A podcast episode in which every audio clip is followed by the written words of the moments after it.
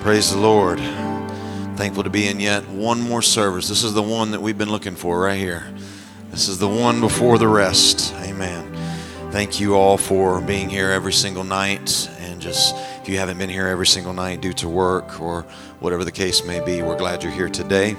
Thankful that I get to see your face. I'm thankful I get to worship with all of you today. Thank you so much for just being here with us the past few days. It's been an amazing time. I've been humbled. I love the people of God, and uh, there's nothing more terrifying than ministry because here's the revelation you're His bride.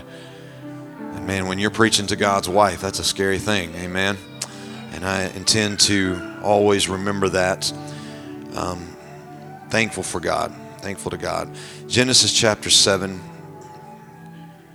verse 18. I'm just going to hit some of the highlights here, and then we're going to jump to Genesis chapter 8. I honor your pastor, Brother Paulson. I'm so thankful for him. Thankful for the invitation to be here. I'm thankful for his passion, his burden. I'm thankful for his leadership, his kindness. I'm thankful for he and his family. Amen. Thankful for Bishop. Thankful for the, the Bible says to give double honor to those that have labored in doctrine, so I honor them. Thankful for them. Honor their family. Amen.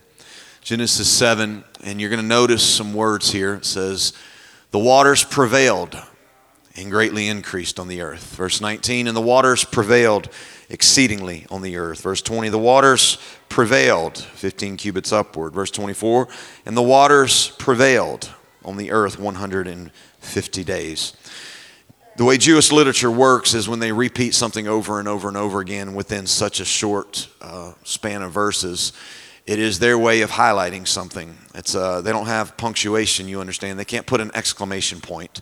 They don't have the use of those uh, grammatical rules. So what they do is they use the grammar they can and they just repeat over and over and over. The exclamation point here is the water's winning. But, verse 8 shifts gears. Then God remembered Noah and every living thing and all the animals that were with him in the ark. And God made a wind. That's important. He made a wind to pass over the earth. And when that wind started blowing, the waters subsided. So it came to pass at the end of 40 days that Noah opened the window of the ark which he had made, and he sent out a raven which kept going to and fro until the waters had dried up from the earth. He also sent out from himself a dove to see if the waters had receded from the face of the ground. But the dove found no resting place for the sole of her foot. She returned into the ark to him, for the waters were on the face of the whole earth. So he put out his hand and took her and drew her into the ark to himself. And he waited yet another seven days. The word waited there is the Hebrew word yachal, it means hoped. And he hoped yet another seven days. And again he sent the dove out from the ark. Then the dove came to him in the evening, and behold, a freshly plucked olive leaf was in her mouth. Thank God he was hoping. It's working. And Noah knew that the waters had receded from the earth. So he waited. He hoped yet another seven days and sent out the dove, which did not return again to him anymore. I want to minister these three words to us today here in this very last service of this revival, this conference. I want to preach to you today when hope or when rest hopes. When rest hopes. There is a great, profound truth. I, I, tell this to people all the time. If you lay the Bible out as a rug, you can pull on Genesis, the string, and you'll see it tugging in Revelation if it's a true doctrine. And so I want to pull on the string today, and I want to show you some powerful truths that's going to give us rest and some hope. Now, would you lift up your hands? And let's pray to Him. Father, in the name of Jesus, we give you honor, give you glory. Lord, nothing of any value could take place in this room unless you do it. So I submit myself to you.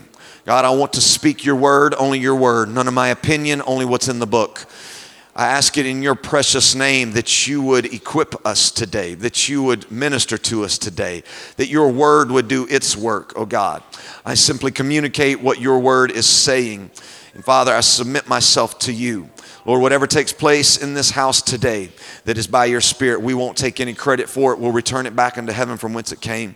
For you are the one who does all things and you do them well. So we trust you today. In the name of Jesus, we pray. Everyone say amen. Amen. amen. You may be seated. All of this starts in the Garden of Eden. Every single ounce of it begins there And that's where it's going to end later. It starts in a garden, the middle point of our Bible is in a garden.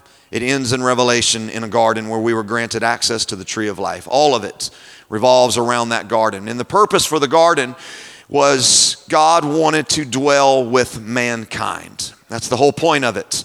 God made all of this, He made us so that we would dwell with Him. And the word for Eden is the Hebrew word Eden, it means pleasing, it's pleasurable. And I don't believe that God gave it that name because it was aesthetically beautiful only. I don't believe that that name was given to it just because it had perfection in it. But I believe it was because mankind was there with God. And I can stand on that because the Bible says He beautifies the meek with salvation and He takes pleasure in His people. God is pleased with his people that abide in covenant with him, that join with him, and are in that most holy place, the garden in Eden. So there is a most holy place that we're called to, and that's where Adam and Eve would dwell. That was the home for mankind. And Adam just means human, for he was made from the ground, or soil rather. It comes from the soil because he comes from the Adamah. So Adam comes from Adamah. And God doesn't stop there, though. He creates a woman, but notice where woman is birthed from. Man was made from dust, raw material. God forms this man, and you'll notice that God comes down, and the Bible says He allows a stream of water to cover the ground, and He forms Adam. He baptizes dirt, He forms the man, and the Bible says He breathes into him His neshama in Hebrew, which is His, his spirit is breathed into him. And it is a, a theology, a doctrine that God formed the earth, He filled it up. He also formed Adam and filled him up. God didn't leave Adam empty, He formed him and then filled him all from his breath he breathes into Adam. And now Adam is finished. It is the complete work. He is a finished creation. He's no longer soil. He has been created. He has been formed. He has been filled. And God puts him to sleep. Now you understand that Adam was a fully articulate being. He was coherent enough to look at all the animals and say, None of these are suitable for me. He was a created being with an intellect. He was a finished product that started with raw material, soil. And that's what woman was made from. Woman was made from the finished work of a human. She was made from bone. And so she comes forth, and the Bible calls her Eve, which is the Hebrew word chava. It means life. And so now Adam will have to choose between the tree of life or eating the fruit from the hand of life. And at this point, God told him, He says, Your diet, you know, you understand that man and animal are both made on the same day, day six. Mankind is second born on day six behind an animal. And God gives the second born dominion over the firstborn. You shall have dominion over the animals. And there was a beast of the field that was wiser than all the other ones that wasn't real happy about that, evidently, and just asks a question. And mankind falls from eating the tree which God told him not to eat. Now, God wanted to teach them the knowledge of good and evil because he taught it to Solomon. Solomon said, I want the ability to discern between good and evil. Tree of good and evil is not bad. Knowing that there's a good tree and a bad tree is good and evil. God is teaching them himself. God is saying, Come and learn from me what is good and evil. Don't do it on your own accord. And so a woman named Life saw that it was pleasing to the eyes, desirable to one, make one wise. She took and ate, and then she gave it to the human. And rather than the human eating from the tree of life, he eats from the hand of life. We're not real good with life, as we've proven through history.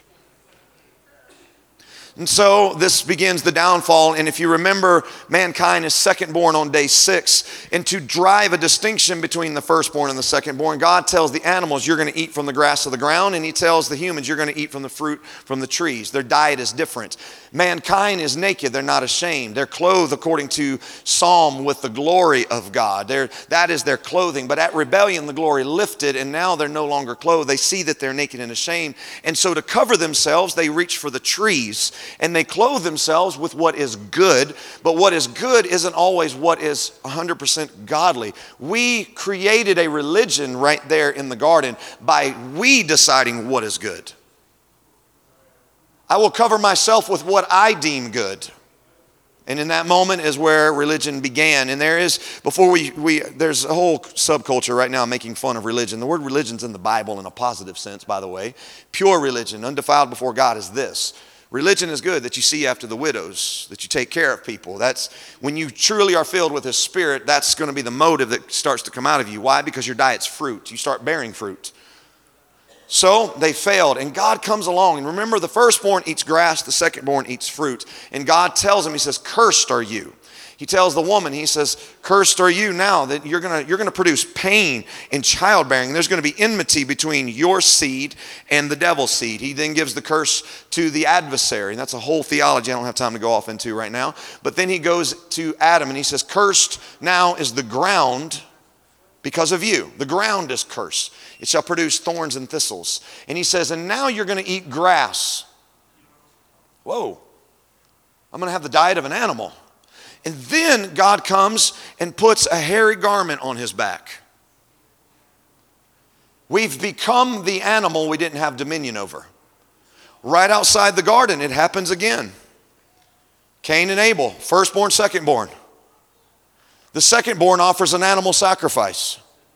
The firstborn kills his brother. God favors the secondborn. It just keeps going on. Isaac and Ishmael. Ishmael, the Bible said, was like a wild donkey. He was the firstborn. Isaac, uh, the secondborn, gets the covenant. Jacob and Esau, another firstborn, secondborn. Jacob comes out a smooth man. His older brother comes out hairy all over. He's a man of the field. The secondborn gets the birthright back, but he does it through deception. That's not the right way to go about doing it. We have tons of these in the Bible. We are a bunch of animals without the Spirit. We have been marked with the mark of a beast. Uh, you've heard a lot about the mark of the beast. Has anybody told you about the mark of a priest? The mark of a priest has written on his forehead, Holy unto God. And what does he do for a living? He kills animals at an altar. Go ahead, let's talk about the mark of a beast the rest of our life, but there's a mark of a priesthood as well. The mark of the priest is the mark of the least. Man, I like amens. I don't get a lot of them here. I'm just messing with y'all. I don't need them. But right out here, we see that mankind has an issue. And now it's a little over a millennia after the famous story of Adam and Eve, where we read of a post Edenic world.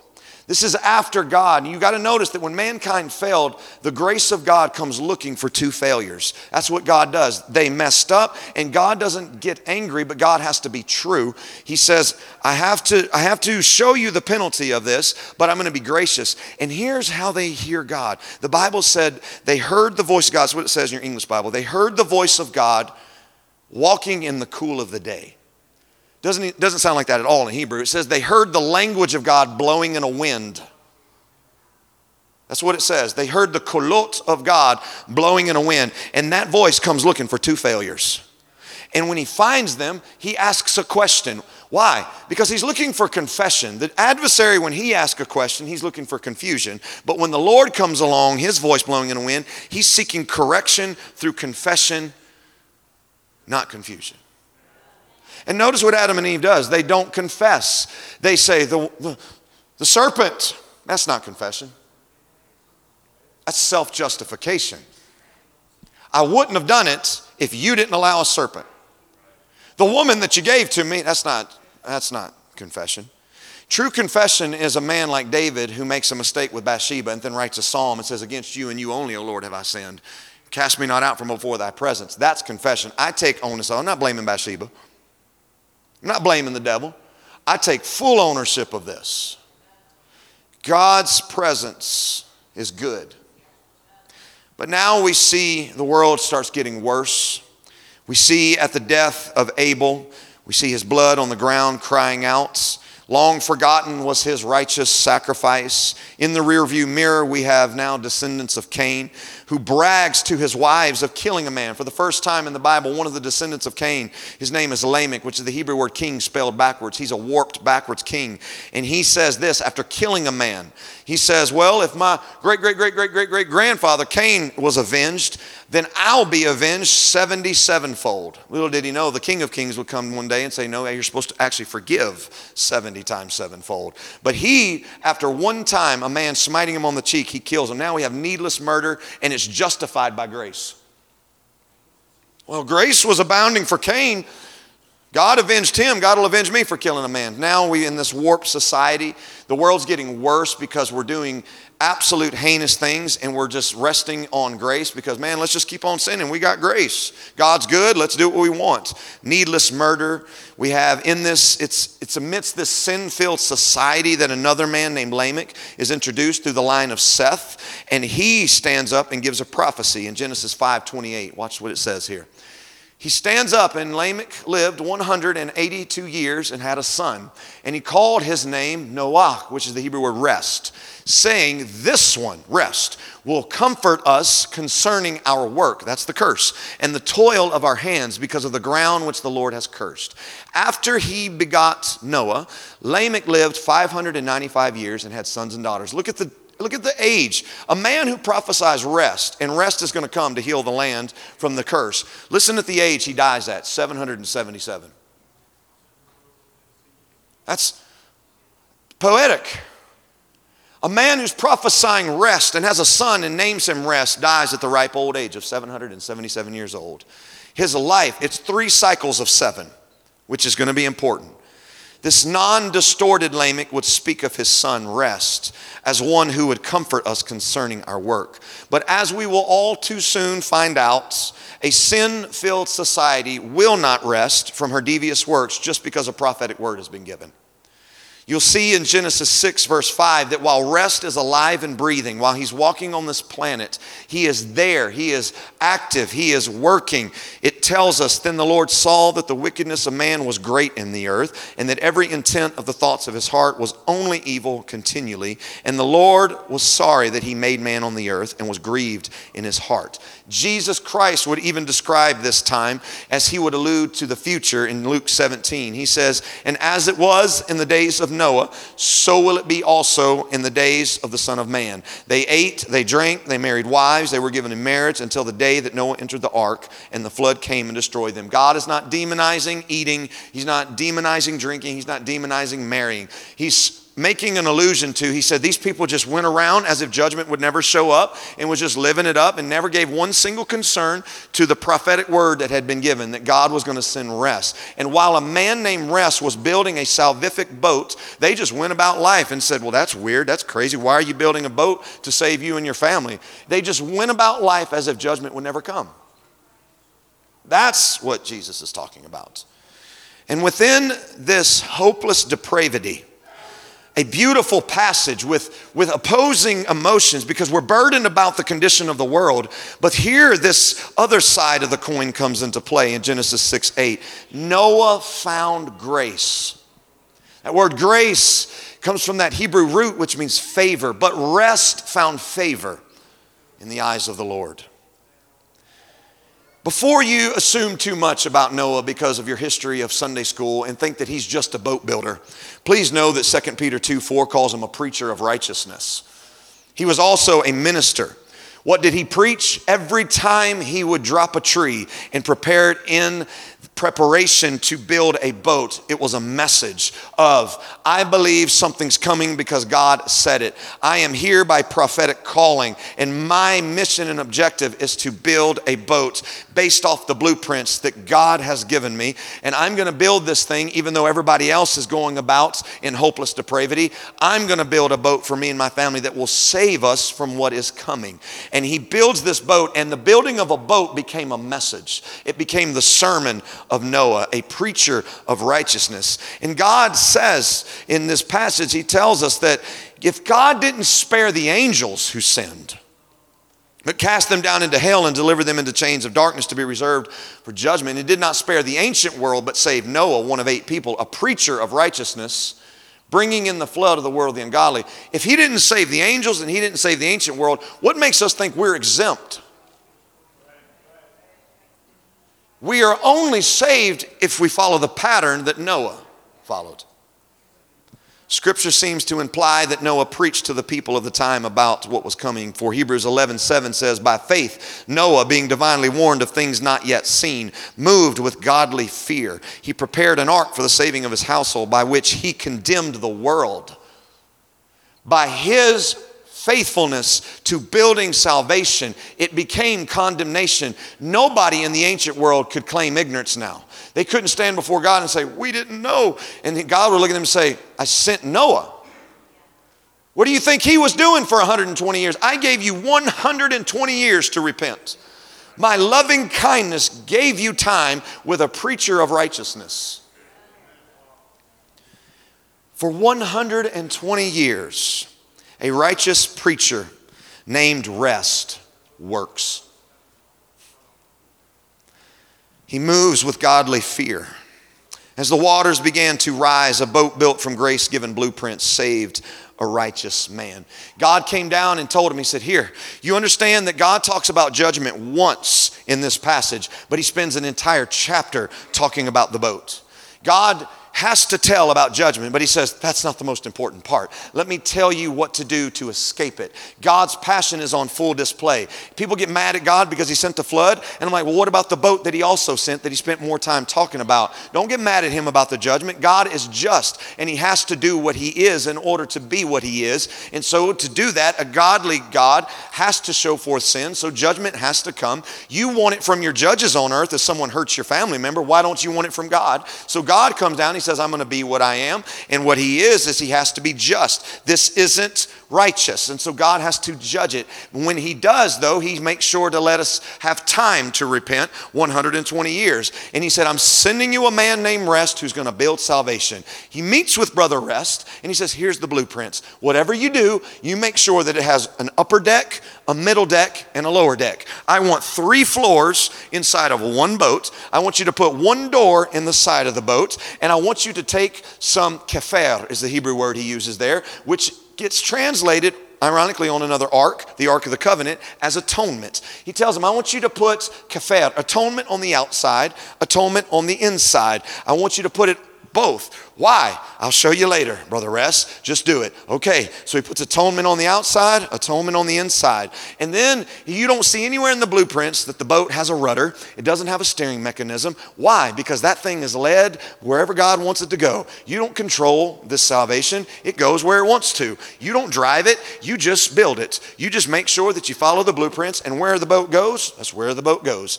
And all of a sudden, he goes into the side, and Genesis tells us, it tells us right there in 616 that the Lord shut him in. The power of God put Noah in the boat. Noah didn't shut the door. God's hand did. And as long as God's hand is on the boats, and there is atonement on the outside, atonement on the inside. It is the most powerful thing on this planet. I don't care how much water shows up, nothing's getting in that boat. Nothing can sink the boat. Nothing's going to affect that boat because God's hands on the boat. Noah, you don't shut the door. I shut the door. I'm going to close you in. You need to have a whole lot more faith in the salvation plan of God that when He covers somebody with His hand, you are secure in Him. He builds this boat.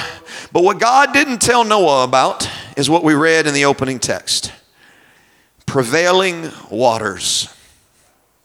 We see the waters prevailed in Genesis 7:18. They prevail even more in Genesis 7:19. 7:20 the waters prevailed. 7:24 the waters prevailed.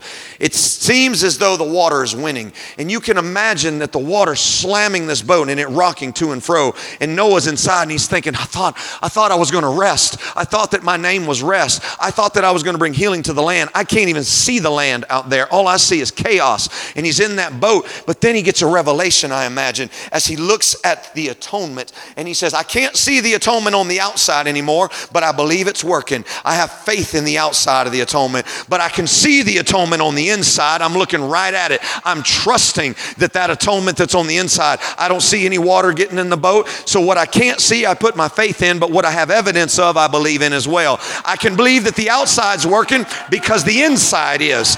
I have faith in what I cannot see because of the blessing of God given to me of what I can see and he rests inside of salvation. And when the waters were prevailing, the Bible tells us in Genesis 8 1, but Noah found grace. That Noah who found grace, the Bible also tells us that God remembers Noah.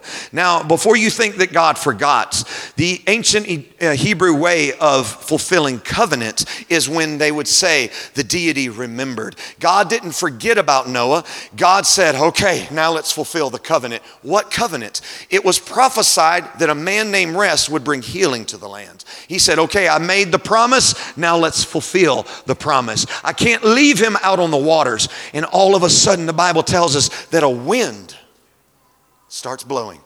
You remember the wind with the voice of God in it that came looking for two failures? God saw a society that failed, and wind starts blowing over the waters. And when the wind started blowing over the waters, the waters subsided. But the boat lands on Mount Ararat. That's the Hebrew word curse. Salvation is on top of a cursed hill. There's a boat with three floors in it. Thank God he wasn't steering it because he'd have never hit Mount Cursed. God knew where the boat was going. He said, I'm driving it and I know where I'm going to put it. I'm going to mount this salvation right on top of a cursed hill. And when it lands on top of that cursed hill, there it lodges as salvation. And Noah climbs up and looks out that window and he says, Woo, that's chaos out there, y'all. This looks a lot like the world was before God's Spirit came and hovered over it. Notice the first thing that the Spirit does in Genesis 1 and God said. The first thing the Spirit ever did in the Bible was speak. And what did it say? Hia or, let there be lights. You know what that let there be is? Sounds a lot like Exodus when he met with Moses. I will be. In fact, in Hebrew, it's the same word he said his name. And when his name was spoken over the waters, light shot forth into the atmosphere. He said his name, and when his name came out of his mouth, it all of a sudden lit up because God was coming into the world and light comes with it. This sounds a whole lot a whole lot like John 1, don't it? When the word was coming into the world, the darkness comprehended it not. When Jesus came into the word, world, he began to speak some things to us. And right here, the Bible says that the spirit was like a dove. It was fluttering over the water. And while Noah's ark is on top of a cursed hill, he looks out and he sees the what the world looked like before God's spirit moved and spoke and light came forth and he sends out a dove. And that dove goes looking over the water, and the dove comes back, and the dove looks at Brother Rest, and he's like, Nah, bro, don't leave. Let's rest in the salvation, all right? Don't leave this boat. You, you don't go out there. Stay in the salvation until the waters are gone. The wind's blowing, and when the wind started blowing, a dove started flying. And when the dove started flying, he came back and he's like, do what you know to do, brother. Rest. And so he rests for seven days, three cycles of seven. His father, who prophesied him, died at three cycles of seven. Seven, seven, seven. And here is Noah in ark. He said, Okay, dove, come on in. Let's rest seven days. Rest seven days, sends the dove back out. Dove's flying, comes back, and he's like, Whoa, what is that? He grabs an olive branch, flies back to Noah, and he says, There's some Eden out there. There's some, there's some, what the world was. God is creating anew again. He's not done with us. Here is some Eden in our midst. Noah says, All right, let's don't get carried away. We want the whole Eden. We don't just want a branch. Let's rest. And so they rest another seven days. And then he sends the dove out. The dove doesn't return. He rests. Third time, seven days. He comes out of the ark. He builds an altar, kills an animal. This was a micro Eden where a man who had dominion over a bunch of animals. oh, boy, the Bible's good, isn't it?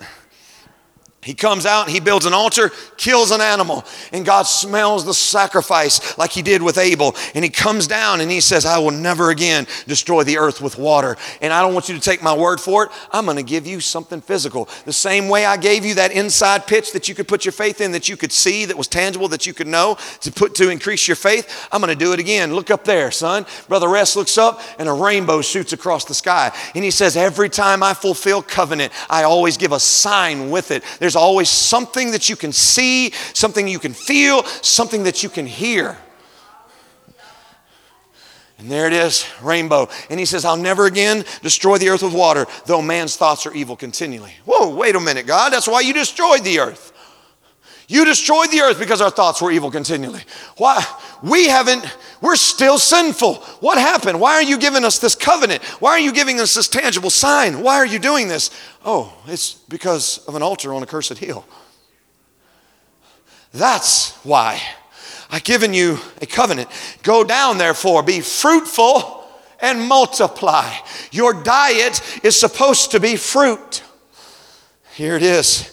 We see that all of this happened from a man on top of a cursed hill named Rest hoping. And while he was hoping, the waters descended. While he was hoping, the dove, the dove was searching. While he was hoping, the dove came back with Eden. While he was hoping, the water subsided. And by that hope, he stepped out and he said, Now we're going to step into the hope that I've had and the rest that I was in. I had rest because of the salvation, I had hope because of the salvation. Now I can go and be fruitful. And all of that happens. Why am I telling you all this? Because when Jesus shows up, Jesus comes into our world as John 1. And it says that he came with a name that was above every other name. His name in Hebrew is Yahshua, which in Hebrew means Yahweh saves. We haven't seen Yahweh do this yet. And Yahweh shows up in the flesh with the man Jesus. And there he's walking amongst us. And when he came into this world, the world couldn't comprehend him. The darkness couldn't. He was the name and the light coming into the world at the same time.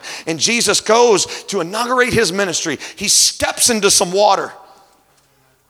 And in the Jordan River, there's a man wearing a hairy garment baptizing him.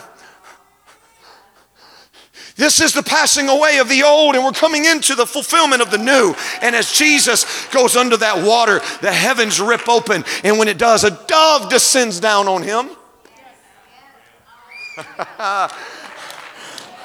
Do you understand that I've spent over half my life studying Hebrew literature? Jews don't have numbers in their language. They don't have math the way you and I do. They can't count one, two, three. Their letters are their numbers. They're not saying, oh, the Father, the dove, Jesus. That's three in the Trinity. No, that's Noah's Ark. That's the upper deck, the middle deck, the lower deck, but one boat. That's the way, the truth, and the life right there in one man, Jesus. That is the Father, the Son, and the Spirit right there in Jesus. That is is the high priest, the lamb, and the tabernacle, all right there with us. He is all of it. In fact, John said, Behold the lamb. Well, wait a minute. I thought he was the priest. I am. Wait a minute. I thought John 1:14 said he's the tabernacle. I am. I am all three floors inside of one boat. But get this, I am also the door. No man go to that top floor, the Father, except by me. I am the entire boat. And look at the dove. See the dove landing on me?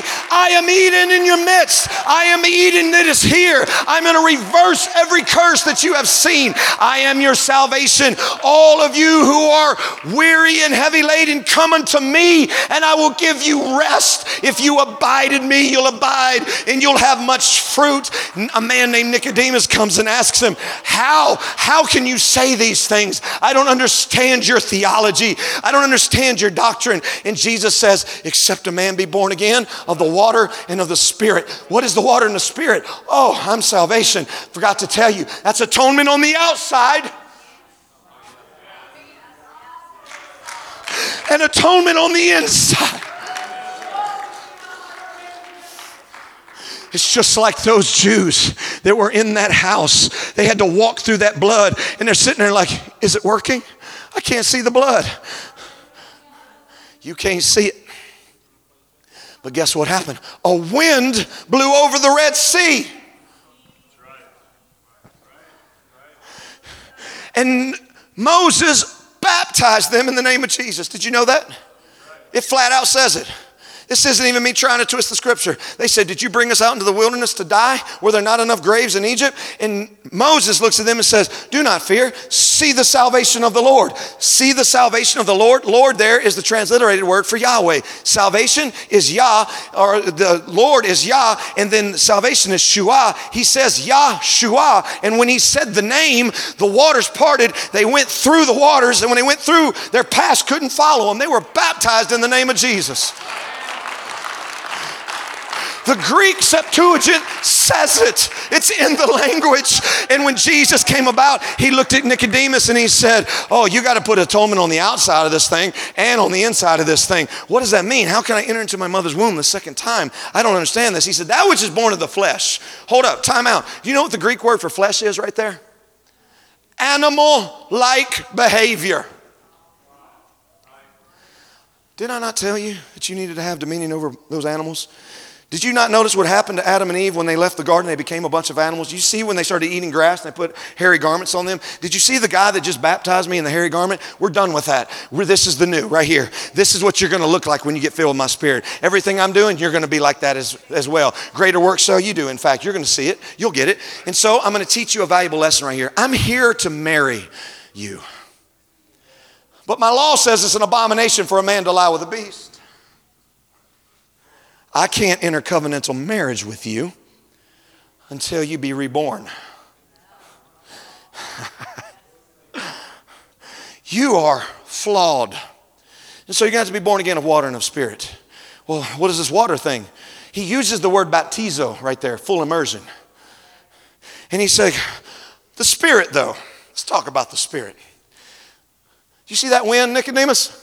No, I can't see that wind. Exactly. How do you know it exists? By the sound. So it is of everyone who's born again. Remember back there when the Lord came looking for two failures and his voice was blowing in a wind? You remember the waters that subsided was because of the wind? You remember the waters that parted was because of the wind? You remember 50 days after the waters parted, there is Noah standing or Moses standing at the burning mountain and it falls down and his languages falling in the fire? All of that's coming back in another episode. I'm glad you watched episode one, two, and three because episode four is coming. Tune in next week. It's going to be the culmination in one moment of all of that being fulfilled at one time. And Jesus looks at him, and he says, That's how it is, fellas. That's how it is. I have come to build you a boat. I am your salvation. I am the fulfillment of Noah's ark. I am your rest. Just like he brought about healing for the land and he was able to be fruitful and multiply, I can now bring healing to you. You're my land. The land was healed, but you haven't been. I am the finished work. I am the second Adam. I am perfect, and you're going to be created from me. Oh, it gets good, y'all. When Jesus goes to that cross, there he is. But before he got there, this is what Jesus did. He enters the world through the curse, right? He came through a birth. He didn't split the sky, he split a womb. But not just any womb, a virgin womb. It's impossible. He entered our world through an impossible door, and he partners with the curse. Why? Because I got to reverse the curse. I am also the seed of woman I told you about. And so I'm going to go crush Satan and put him under my feet. But to do that, I'm going to do it in a way nobody understands understands. I'm going to annihilate your adversary with my fruits. I'm not going to take up a sword. I'm not going to argue with him. I'm not going to fight with him. I'm going to be light. And when I show up, darkness leaves. And my light looks like love. My love looks like joy. My love looks like peace. My love is here. I am here and I'm going to rush out of this world. Every bit of chaos. I am the wind. I am the voice. I am the spirit. I am the Father. I am the Son. I am the Spirit. I am the priest. I am the Lamb. I am the tabernacle. I am the way. I am the truth. I am the light. I am that I am. And I am here for you. And this is pleasing, uh, for I beautify the meek with salvation and I take pleasure in my people. I need you to kill an animal, but you're the animal, so offer up your bodies a living sacrifice, holy and acceptable. And I will come and be with you. He that abide in me will bear much fruit. Without Noah abiding in the salvation, he could not bear fruit off the mountain. You and I, when we abide in Christ, we can come and be fruitful and multiply. But abiding in him and him in us takes salvation and blueprints. He enters through an impossible door. He goes to a garden, and in that garden, he hits his knees and he begins to pray. And as he's praying, great drops of blood drop from his brow onto the ground. He's working by the sweat of his brow. He's reversing man's curse now. And when he does, he walks out of there and he says, Okay, the trees were made on day three. Day three, I gave you a tree of life, and you don't have access to it because I've put two flaming swords guarding the way to it. So I'm going to give it back to you through fire. What has prevented you will now give you access. The fire that kept you will now bring you. I'm going to put the sword on your mouth. Your sword's going to touch your lips and it's going to grant you access. But here's what it's going to do it's going to kill your flesh, it's going to circumcise your hearts. That's what those swords were made for. God's given me revelation even now. The angelic flaming swords circumcised our hearts. Because why? Because the Jews couldn't participate in Passover except they were circumcised. They had to have an outward sign of their covenant unto God. It wasn't enough to just say, I accept you, Yahweh. Prove it. I proved my faithfulness. I gave you a tangible sign. Are you saying I'm saved by works? Nope. I will say unto you, though, show me your faith without your works. So he leaves them from there. He says, There, I've worked by the sweat of my brow. Now, let's take care of them thorns. And he put thorns on his head. They hang him on a tree. And right there, it is the Passover. He gives up the ghost. Why do you think he said it was finished? He was the second Adam. He is the finished work. He was fully articulate, fully the word, fully finished. And when they pierced his side, out came blood and water. Ironically, the same two things that come out of a womb when someone's born. The second Eve came out of the rib of Jesus. You and I come from the finished work of Jesus. Why did Jesus do this plan this way? Because the curse to man was from dust you came, and to dust you'll return, and you'll be eternally separated from me. But here's the clincher Jesus had no dirt in him. I've got a mama. I don't have an earthly daddy. Oh, do you understand the power here? This is why Jesus said, Where I go, you cannot come. And they debated amongst themselves. Is he saying he's going to kill himself for when he says where, we, where he goes, we cannot come? He says, No, no, you don't understand. I am from above. You are from beneath. You are of soil, not me. I don't have an earthly father. I got a mama, but she's made of the finished work. And so when Jesus was crucified on that cross and they took the seed of woman, they put it in a tomb, they buried that seed. And when they did, on the third day, the same day the trees were made, Jesus comes out of that tomb. Why? Because for three days he was down there and he looked at them. He says, Y'all thought I was going to come back to dust, didn't y'all? You demons thought that y'all, if y'all had only known, y'all had never crucified me, is what it says. You, if you had known that I was the promised seed, if you had known that I was the finished, the finished man, if you had known that I had no dirt in me, if you would have realized that, you would have understood what was always happening. My strategy got you. I'm the ultimate chess player. By killing me, by having no dirt in me, I can't return to the soil. And so, what I'm going to do is now that I'm the, the second Adam, the church will be from the finished work of this Adam, and they won't have any dirt either. When you're born again of water and of spirit, here's what happens to you you get all the dirt removed from you because now you have a heavenly father and a spiritual mama, the church. The church is now your mother, and the Father in heaven is now your daddy, and all the dirt is removed through birth. You have been born again. So, you know what happens to you when you die? The same thing that happened to Jesus. When you die, you resurrect as he did, and you go where he's at. He, when he descended and didn't return, he was the third dimension of the dove that said, I'm going away to prepare the Eden. I'm going to rest there till you will come with me. Baptism is like unto the blood, the Bible says. When I get baptized in that water, I can't see the blood. I got to have faith that my sins are being washed away. And we believe it. Why? Because we say the name. And when we say the name Jesus in Hebrew, we're saying Yahweh is able to save. And when the name comes down, here, let's, let's talk about this. I was in a class, and one of my Jewish professors looked at me, and we were in a class talking about demons. And he brought up, he said this. He said, Did you know the devil doesn't have a name? I said, I did know that. Satan's not a name. That's not a name, okay? It's always started with the article, the Satan. It's not a name, it's a description, it's a title. And then there's the name, uh, or not, not a name, but Lucifer. That's not a name either. That's a Latin word from the Latin Vulgate that never got translated over into our English word. It means son of the morning. Devils, not a name. Demons, not a name. Those are titles. And so I looked at my professor and I said this I said, He has titles though. I said, He is the father of lies. And he said, Yes. He's the son of perdition. He said, Yes. I said, He's an evil spirit. And he said, Yes. He said, But Aaron, those are titles. I said, Exactly. I said, Why does the Bible not give him a name? And he said this He said, Because in our culture, when we take from you your name, we strip you of dignity. I said, Okay, well, then what would happen if I baptized in a title that the devil has Father, Son, and Spirit? He said, Aaron, you will have reduced our Lord to the same dimension as devil.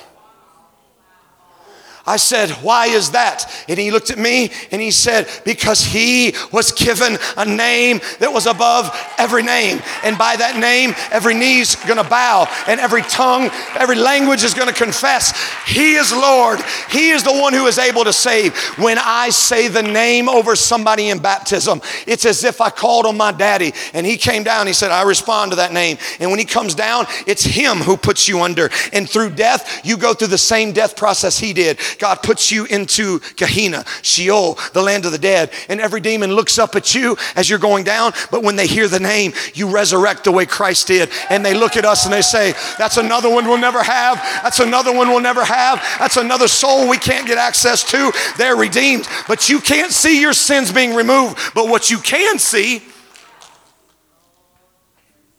repent, be baptized, every one of you, and you shall receive the gift of the Holy Ghost. You know what, God? He gave us a rainbow, He gave us the infilling of the Holy Ghost.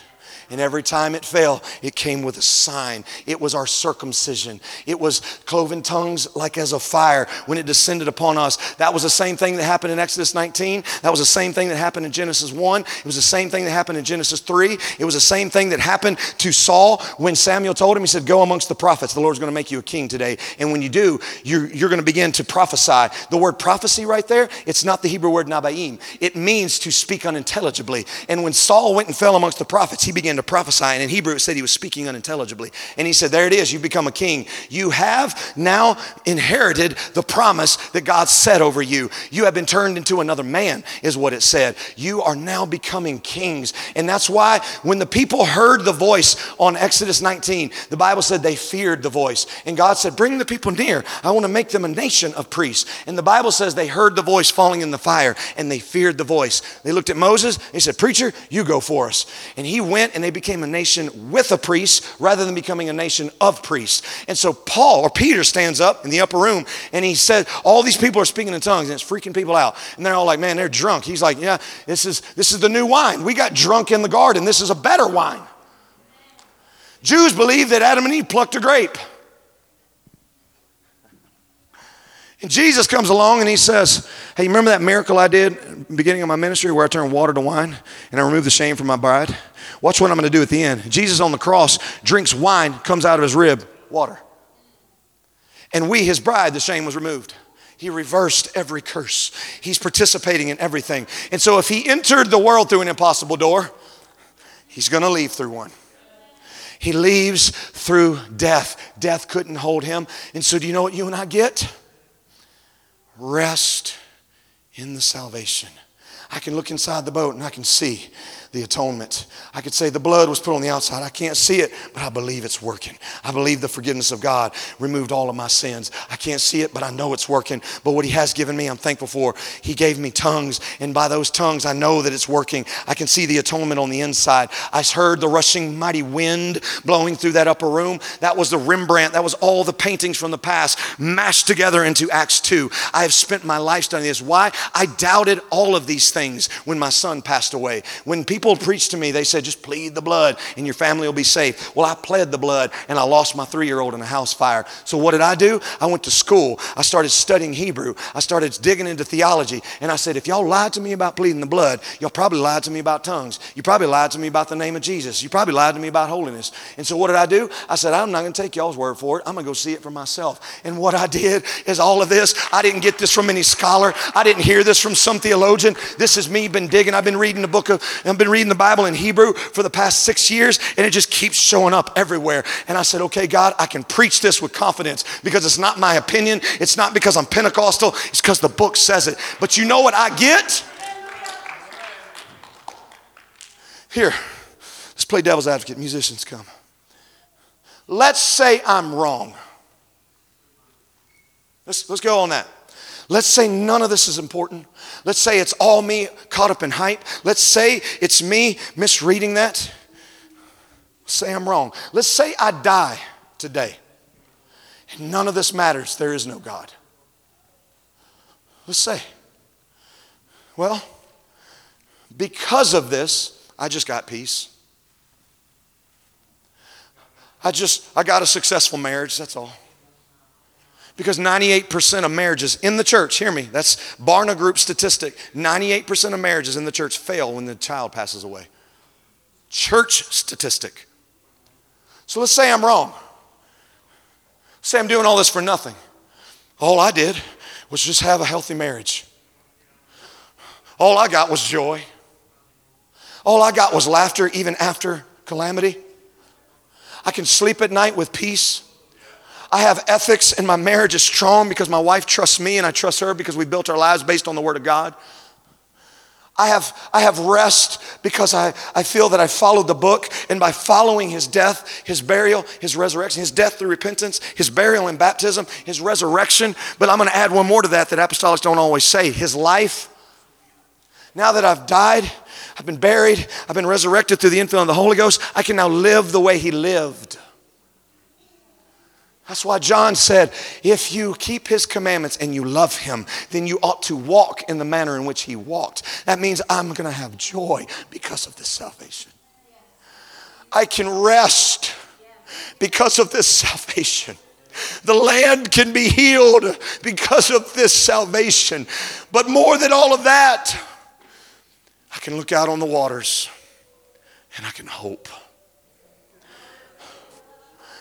When rest enters salvation, it looks out over calamity, and rest starts hoping. But if we're going to play that side of the coin, let's play the other. Let's say I'm right and you're wrong.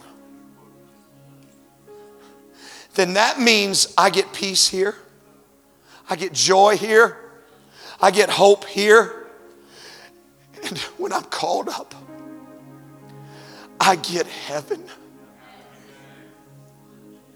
I get to hear, well done, good, faithful. You understand I'm not worthy of those things. Jesus said there's none good, none but the Father. How can He call me good? He's not calling me good. He's looking at the spirit that I was filled with. I'm not faithful. That's a fruit of the Spirit. He's looking at me.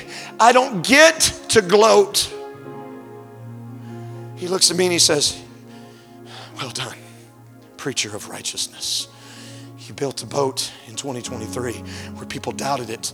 You built a boat, you studied it, you didn't take a preacher's word for it. You went and saw it for yourself. You dug, you seen it, you got the theology of the wind. Well done. You saw what the upper deck, middle deck, and lower deck meant. Well done. You didn't get into debates and arguments why oneness is better than Trinity. You just let the Bible be the Bible and you weren't looking for an argument, you were looking for truth. Well done. You studied the word languages and you saw it that when I gave my people a language, it was me bringing them back. If being a good person is good enough, then why did God send Peter to go to Cornelius' house?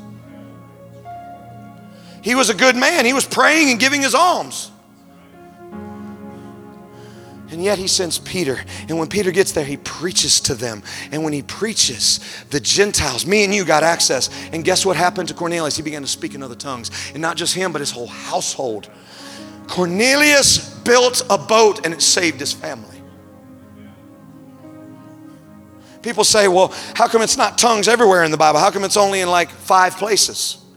The same way when you read a novel, do they give you the description of the main character every page?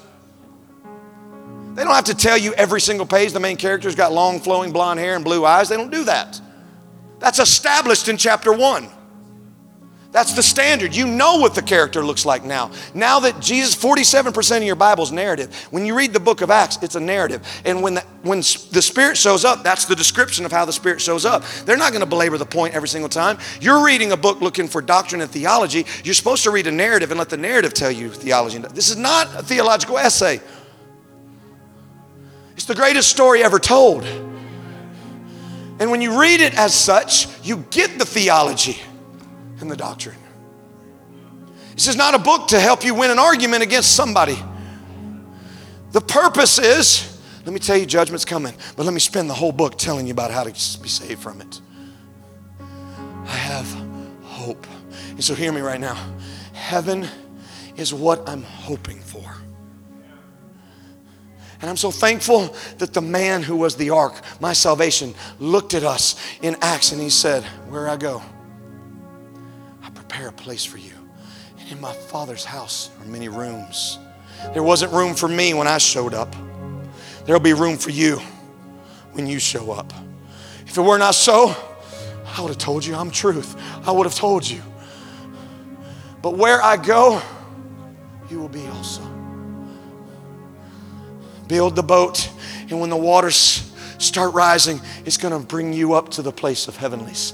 And you're going to walk on those golden shores. You hear me right now. I am living for nothing more and absolutely nothing less than heaven. You want to split hell wide open? Be my guest. As for me in the Holloway home, we're going to split heaven wide open. I am going to walk through gates of pearl. I'm going to hear him look at the spirit within me and say, Well done, good and faithful servant. Enter thou into the joy of the Lord. He mentions two of the fruit right at the entrance faithfulness and joy. And when I walk in, you can have, look, you need to get your own heaven. I got mine. Here's what I'm going to do I'm going to walk past a pit, according to Isaiah 14. And there's the adversary going to be locked away. And when I look at him, we're going to say, the nations are going to say, Is this the man who caused all the trouble to the nations? He's trampled down. And I'm going to lift up my eyes unto the hill from which cometh my help. And there's going to be the Lord God Almighty, the one seated on the throne, the Ancient of Days, the one who told John, I am the beginning and the end. I am the one who died and I live forevermore. That's out of the mouth of the Ancient of Days himself. God himself said, I'm the one who lived and died and lived forevermore. And I'm going to walk to that man, Jesus, and I'm going to wrap my arms around him and I'm going to say, without your plan, I would have lost twice. I'm going to brag on him.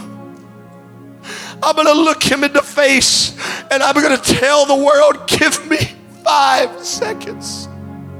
I want to tell him myself, because of you, I had peace. Because of your salvation, I had joy. Because of your plan through the death, the burial, the resurrection, the life, I get, where's Levi, by the way? I get him back because of you. Gave me rest. You gave me hope. Thank you.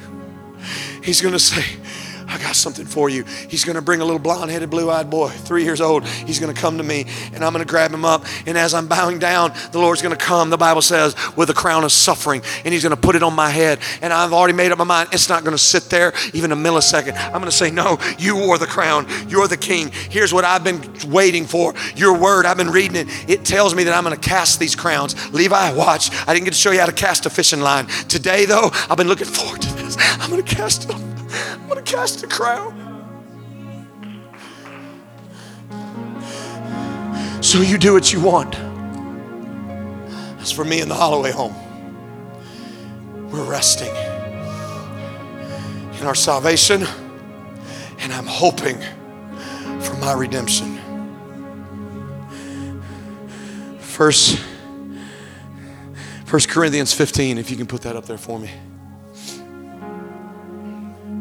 But if there is no resurrection of the dead, then Christ isn't risen. And if Christ is not risen, everything I've done today is empty. Your faith is also empty, by the way. You did all this for nothing. You just wasted the past two hours of your day. Yes, we're found false witnesses of God because we have testified of a God that He has raised up Christ, whom He didn't raise up.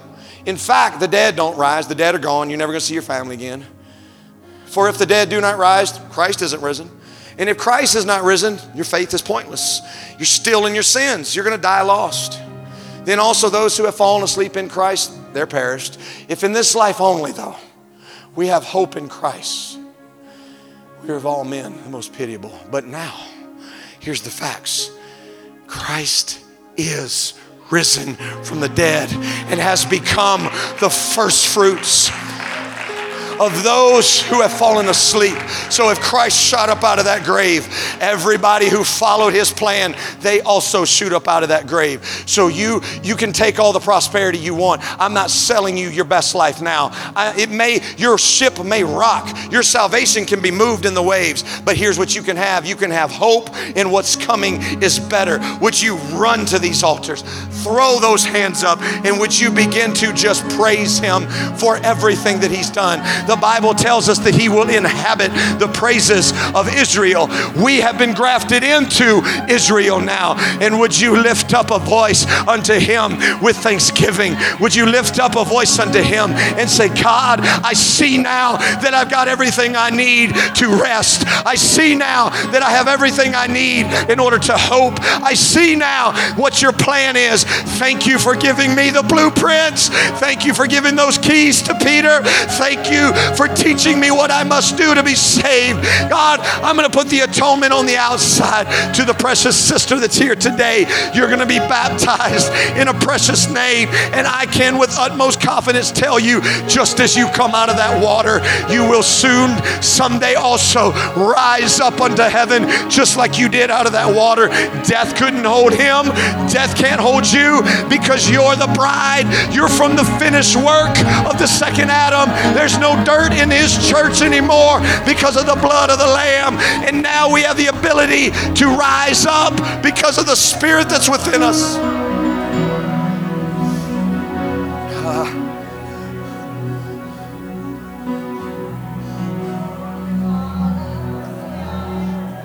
On, that's it. First Peter tells us we have a living hope through the resurrection of Jesus Christ from the dead. Your living hope is here. Would you rest in that salvation? And would you hope for heaven? Would you get an image of heaven in your mind right now? And with that vision that's on your mind, would you begin to worship Him from that place? And would you see yourself standing before the throne like those precious people in Revelation 5? And would you cry out, Worthy is the Lamb which was slain to receive glory and honor and power and might and riches. That is what we're going to cry someday. But to sing that new song, we've got to sing this song. The song of salvation, the song of the redeemed is what we sing now before we sing the song in heaven. God is going to bring all of this back together. We were divided by the tongue at Babel and we're reunited at the tongue. The Lord has a language. It's not German. It's not Mandarin. It's not English. It's a heavenly tongue, the Bible calls it. It's a heavenly language. It's the language of angels. And when we do that, we're being elevated to heavenly places.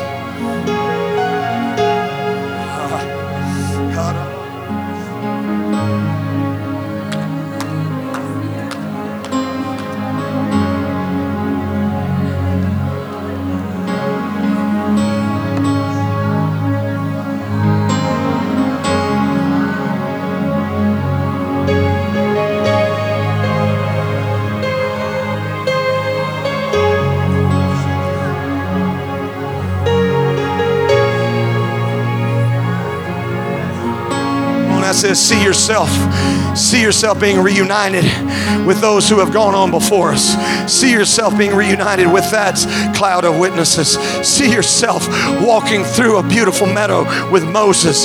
See yourself walking through streets of gold with a man named Noah. See yourself walking and asking questions to a judge named Deborah. Would you see yourself walking, talking to Jael? Would you see yourself talking to Mary, the mother of Jesus, asking her questions? How did you do it? How did it feel? Talk to them. Would you see yourself in heaven walking and talking with those who have gone on before us, those who are loved ones? Would you see yourself talking to those who died in the faith during a pandemic? See yourself worshiping God with a whole family members. See yourself reclining at table, the ultimate rest at the wedding supper of the Lamb. No more worry, no more anxiety, no more pain, nothing there but peace forevermore. That is your rest. That is your joy. That is your peace. That is where we derive our strength from. It's from the salvation given to us.